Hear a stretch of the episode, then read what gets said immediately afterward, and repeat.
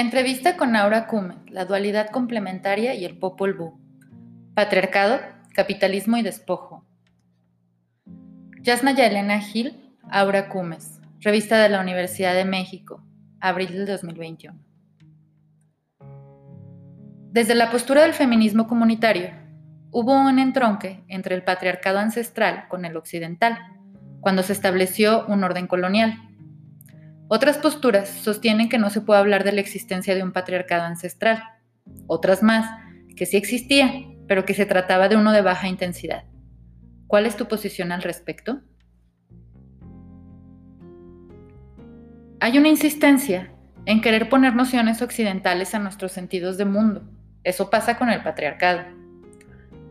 Tal posición olvida que las sociedades se construyen en tiempos y espacios distintos, el patriarcado es un sistema que coloca a los hombres y a lo masculino en el centro de la existencia, pero esto ocurre en sociedades específicas, bajo una historia particular. Yo encuentro que el núcleo del patriarcado occidental radica en haber construido la idea de hombre como sinónimo de ser humano y la idea de ser humano como equivalente de hombre, lo que hizo bajo destrucción, sangre y muerte durante varios siglos. Cuando el sujeto hombre, no la gente, sino el hombre, se apropia del significado de ser humano, lo hace creando antítesis a las que somete, inferioriza y despoja. Las primeras antítesis fueron las mujeres, diferenciadas a partir del sexo y jerarquizadas como inferiores. De la misma manera, el hombre se disocia de la naturaleza, a quien feminiza. A partir de ello, se atribuye la potestad de descubrirla, penetrarla, torturarla y convertirla en mercancía. La misma Biblia da al hombre potestad para enseñorearse sobre la naturaleza, pero también la ciencia toma estos postulados como fundamento. Es muy paradójico que nosotros digamos la madre naturaleza, porque en nuestros sentidos de mundo no hay una disociación entre ser humano-hombre y algo llamado naturaleza. Pero también es fundamental recordar que el hombre que está sintetizando para sí la idea de ser humano también se diferencia de otros hombres, moros, judíos y posteriormente negros e indios. El patriarcado europeo no se construyó solo con ideas. La inferiorización de las mujeres a partir del sexo posibilitó que todo poder que ellas tuvieran fuera puesto en duda.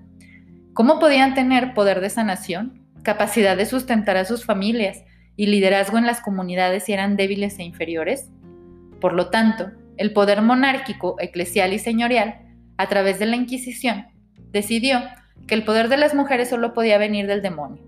Así que se persiguió, torturó y quemó públicamente a gran cantidad de mujeres durante al menos 800 años, de manera mucho más feroz entre los siglos XIV y XVI, periodo que coincide con la colonización de nuestros pueblos. El patriarcado europeo se construye entonces en un genocidio de mujeres, como lo han dicho ya otras investigadoras, esto ocurre en un momento histórico fundamental, cuando el feudalismo va fundando el capitalismo. Por eso, cuando se dice que en nuestras sociedades había un patriarcado ancestral, hay que explicar en qué consiste. ¿Es igual el patriarcado occidental para que sencillamente se encuentren y se conjuguen? Porque aquí no hay evidencia de que los hombres de nuestros pueblos hayan realizado un genocidio de mujeres. Ahí ya hay una gran diferencia. Y luego, en términos de raíz de pensamiento, según los sentidos de mundo contenidos en nuestros idiomas, los hombres no están en el centro de todo. Si no había un patriarcado, había una sujeción de lo femenino por lo masculino. Hablas de un colonialismo patriarcal y un patriarcado colonial, porque es necesario verlo desde esa perspectiva. Las categorías de femenino y masculino también son problemáticas. Las vamos a utilizar cuando estamos hablando ya del momento colonial en adelante, no antes, porque ambas configuran el ser hombre y el ser mujer a partir de roles diferenciados y jerárquicos en el mundo occidental. En el caso nuestro, me parece muy difícil encontrarlo dentro de nuestros idiomas, aunque creo que sí hay una significación diferente de ser hombre y ser mujer. Si decimos que aquí el patriarcado es colonial y el colonialismo es patriarcal, es porque los colonizadores traían ya una forma de patriarcado y un ensayo de capitalismo, que como ya dije, se forjó en el asesinato de mujeres, la destrucción de la vida comunitaria campesina, la persecución de herejes, moros y judíos. Al llegar aquí, organizan a las sociedades con base en esas premisas, donde existe un sujeto legitimado para someter, matar, quitar y acumular. Ese sujeto es el hombre, que ha robado para sí la idea de ser humano. Recordemos que estos seres humanos negaron tal condición a los habitantes de nuestros pueblos originarios en el siglo XVI. Nuestros pueblos quedaron sometidos a esta lógica colonial. El capitalismo cobra a partir de la raza un sentido muy específico, porque aquí no se somete a los pobres, sino que se somete a lo que ellos nombran como indios, incluyendo a las mujeres, cuya vida son devaluadas doblemente por razones de raza y de sexo, lo que otorga al capitalismo colonial y patriarcal una doble posibilidad de despojo y, al configurárseles como rurales, crean una triple posibilidad de despojo y acumulación. En Europa, el patriarcado capitalista había devaluado a las mujeres junto a todo lo que hacían y salarizó exclusivamente el trabajo de los hombres, sin considerar que para el que para que el hombre fuera apto para el trabajo, alguien debió prepararle su comida, lavarle su ropa, cuidarle a sus hijos, etc. El capitalismo le pagaba a ese hombre un salario que no reconocía los esfuerzos de la unidad familiar. Sin embargo, a este hombre le había sido inculcada la idea de que era superior y que por lo tanto él ocupaba ese lugar de asalariado. Con la colonización se traslada esa lógica a nuestras tierras. A través de la idea del indio tributario, las leyes coloniales decían que solo el hombre tenía la obligación de tributar, no la mujer. Esto es terriblemente engañoso. ¿Quién recolectaba todo ese tributo? Las mujeres, las niñas y los niños. Las leyes coloniales decían que solo los hombres serían repartidos, pero en realidad las mujeres lo fueron también. Cuando se configuran las haciendas en la época republicana liberal colonial, esa idea de que solo se le paga al hombre fue perfectamente funcional para los liberales. Todos los indígenas debían ir a las haciendas a trabajar con sus familias, pero recibían un solo salario, el salario de los hombres. La finca configura también la idea de un patriarcado colonial o un patriarca colonial. No vamos a comparar a los hombres indígenas, jefes de una unidad familiar, con ese patriarca que aquí en Guatemala fue español, criollo, alemán, extranjero blanco, ladino y mestizo, pero no indígena. Él tenía la configuración del Estado en su cuerpo. En una finca, él era el Estado, el juez, el padrino, tenía derecho a la pernada. En la época publicana, cuando los hombres indígenas huían a la selva porque escapaban del trabajo forzado impuesto por el Estado finca, los finqueros apresaban a las mujeres mayas y campesinas, cometiendo contra ellas todo tipo de violencia, como medida de presión para hacer volver a los hombres y que se sometieran así al trabajo forzado. ¿Qué calidad de patriarcas tendrían esos hombres? La configuración del patriarca colonial no tiene nada que ver con la del patriarca indígena. Ya desde el siglo XVI, cuando los colonizadores se llevaban a las mujeres para ser repartidas como nodrizas, sirvientas, para elaborar tejidos comerciados por los españoles, para moler la pólvora y el cal y la piedra, los hombres de su familia o sus compañeros no tenían la capacidad de decidir. No se las lleven, porque aquí mando yo, soy el hombre. Cuando escucho que había dos patriarcados que se juntan, digo, ¿qué pactaron? ¿Cuáles fueron las condiciones de su pacto? La idea del entronque patriarcal impacta mucho, pero a mí no me casa con elementos históricos. Es el patriarcado colonial lo que ha configurado un despojo tan extremo de la vida de las sociedades indígenas y de las familias indígenas. Los hombres de nuestros pueblos no lo miran de esa manera porque han sido convencidos de las epistemologías del dominio, el patriarcado, colonialismo y capitalismo se han juntado para que el despojo de nuestros pueblos pueda ser más extremo. Muchas personas hablan de la entrega de mujeres a Hernán Cortés como una evidencia de que existía una relación de dominación de hombres a mujeres. Para buscar una respuesta vas hacia atrás. ¿Había entonces una relación asimétrica entre hombres y mujeres? ¿Por qué elegiste el Popol Vuh y qué respuestas estás buscando? Me parece absurdo el lenguaje que utilizan para nombrarlo. Es el lenguaje de la dominación. Cuando el sanguinario Pedro de Alvarado, enviado de Hernán Cortés, llegó al área de, Caquiquel con su gente, los principales lo recibieron y lo alojaron en la ciudad de Ixmiqué. Para entender qué era lo que quería, dialogaron con ellos. Alvarado no tenía un céntimo de ética, no cumplían pactos. Según el memorial de Sololá, una vez de cumplir los acuerdos, destruyó pueblos a diestra y siniestra y secuestró a Suchil, la compañera de uno de los dirigentes cachiqueles. Al ver las atrocidades cometidas, se dieron cuenta de que Alvarado era un hombre sin principios, un sanguinario sin límites, así que le declararon la guerra, que duró alrededor de seis años. Alvarado fue llevado a juicio en México, en donde le preguntaron por qué había raptado a Suchil. Él respondió que se la habían entregado como regalo y es lo que terminó constando en la historia oficial.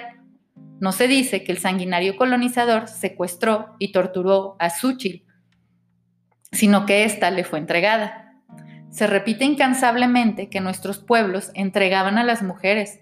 Sin embargo, si así hubiera sido la entrega, en todo caso, se hacía con gran riesgo de muerte. Nos entregas a esta mujer o, a todo, o todo tu pueblo será arrasado.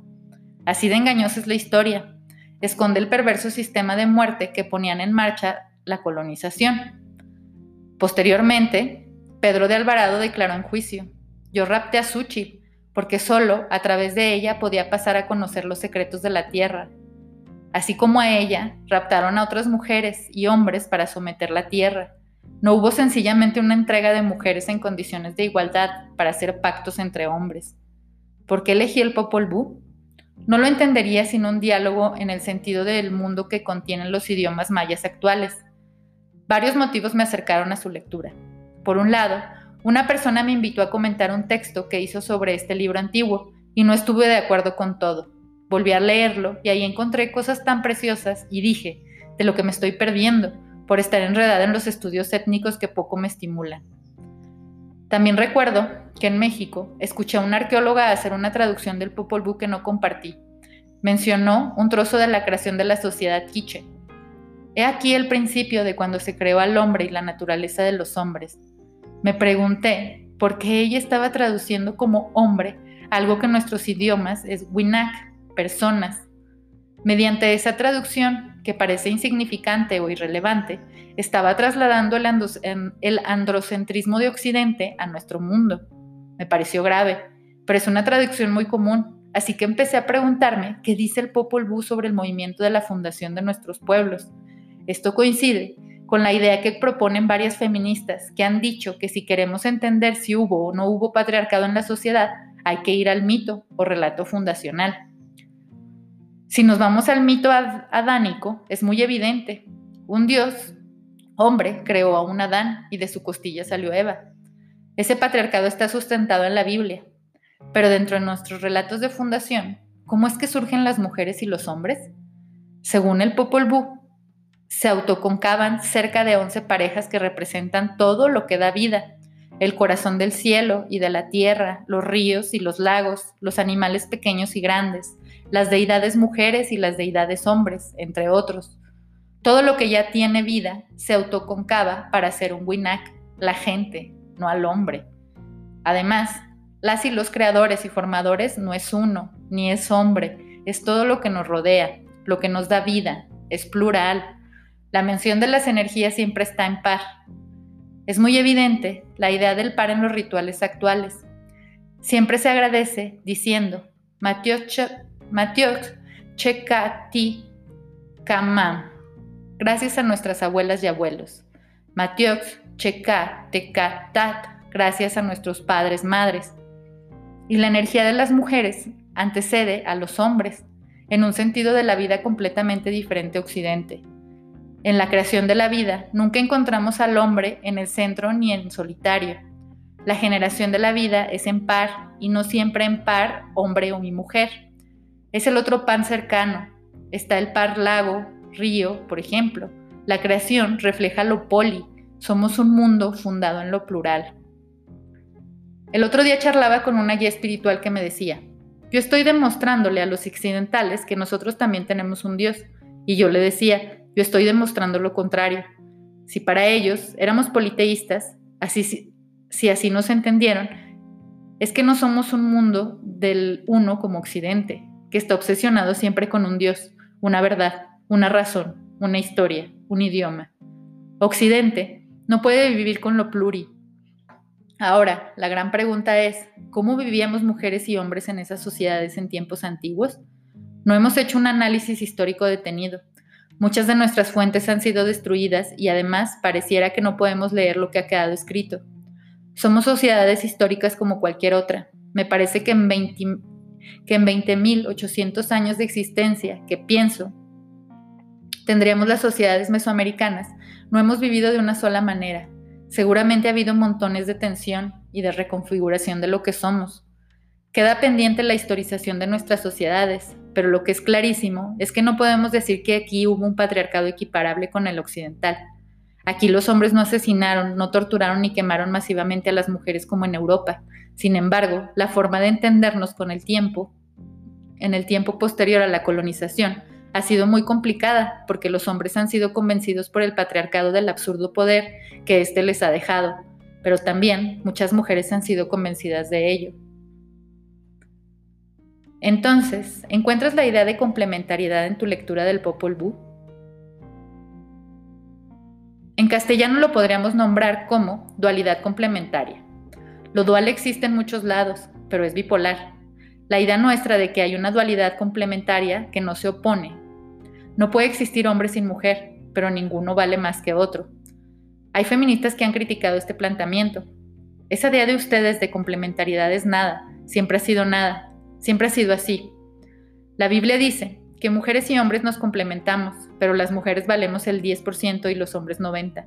Es decir, que puede haber complementariedad en jerarquía, ¿Cómo se hace para que esa complementariedad no sea jerárquica? En el, sentido del, del mundo de los pueblos mayas, existe el equilibrio como principio de vida y permite vigilar que la dualidad complementaria, en este caso, no sea jerárquica. Yo me sorprendo y me pregunto, ¿en qué momento vivían nuestras sociedades para haber establecido este lenguaje que refleja un sentido de mundo que no solo incluye a las mujeres, sino las nombra antes de que los hombres y en horizontalidad? Recordemos que los idiomas reflejan relaciones sociales. Ahora, estamos llegando a tener relaciones tan destructivas y jerárquicas.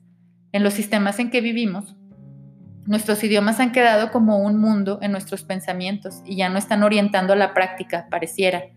Lo importante es que viven todavía en nuestros corazones y por lo mismo es posible recordarlos, colocarlos nuevamente en diálogo para que sean nuestros horizontes de vida y nuestros horizontes políticos a alcanzar. El Popol Vuh Dice, Ixpillacoc y Ixmucané crearon a los primeros cuatro hombres y a las primeras cuatro mujeres, con masa de maíz molido en la piedra. Estos nombres tienen el prefijo Ix, que es exclusivo para las mujeres.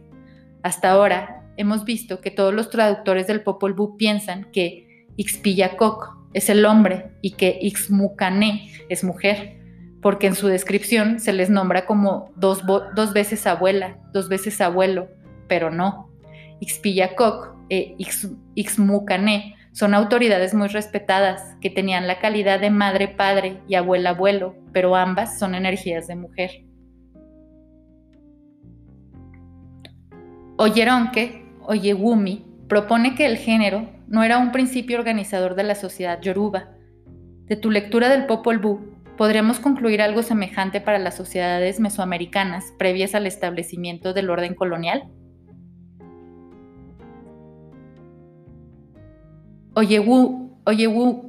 Oyewumi encuentra que el género es un principio que no explica las relaciones sociales antiguas en las sociedades yorubas, pero sí las explica y casi que alcanza a ser un principio hegemónico a partir de que llegan los organismos internacionales.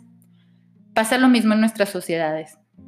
El principio explicativo podría ser la idea de que todas y todos nos complementamos, de que todas y todos formamos parte de la vida y del todo, el principio de la existencia no es el individuo, sino el par a través de lo cual se pueden crear acuerdos y construir una vida basada en lo poli o lo pluri. El género no fue una organización básica de los pueblos originarios, eso viene después. Sobre el movimiento de las mujeres indígenas, hay una discusión sobre si llamarle o no feminismo. Algunas se nombran feministas, otras se asumen feministas comunitarias. Hay otras más que no nos nombramos feministas, ¿Podrías hablar de un feminismo indígena? En Occidente, la lucha de las mujeres para subvertir el sistema patriarcal se nombró como feminismo.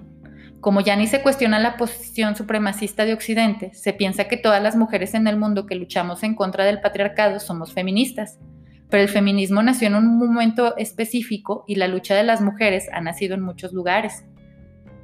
El que nombren como feminismo todas las luchas de las mujeres muestra una pretendida superioridad epistémica de Occidente. Yo, al igual que tú, no soy antifeminista, pero soy crítica del feminismo colonial. No todas las mujeres que hacemos críticas radicales contra el patriarcado deseamos nombrarnos feministas. Al hacer la crítica al colonialismo, al patriarcado, al capitalismo, somos mucho más que feministas, porque en muchos casos el feminismo solo da cuenta del patriarcado sin su conexión más amplia y perversa con otras formas de dominio. Yo no me denomino feminista porque deseo reivindicar las epistemologías mayas o las epistemologías indígenas como forma de tener autonomía o soberanía si me definiera feminista, me sentiría en subordinación o en subalternidad epistémica. Sobre si hay un feminismo indígena, podría decir que hay feministas indígenas, pero no sé si un feminismo indígena o varios. El feminismo comunitario es una gran medida abrazada por mujeres indígenas, pero también otras participan de los feminismos descoloniales, anticoloniales y antirracistas. Otras, como he dicho, no nos nombramos feministas y sabemos, porque no, Sabemos por qué no lo hacemos. Desde nuestras epistemologías, seguimos pensando en nuestros pueblos, seguimos construyendo comunidad, porque no solo formamos parte de ellos, sino que somos pueblos y somos comunidad. Así lo vivimos y así lo defendemos. Hay mucho trabajo por hacer contra la violencia capitalista, colonial, racista y patriarcal. Estoy en mil cosas, pero estoy feliz por la posibilidad de hacer y de pensar al lado de mucha gente.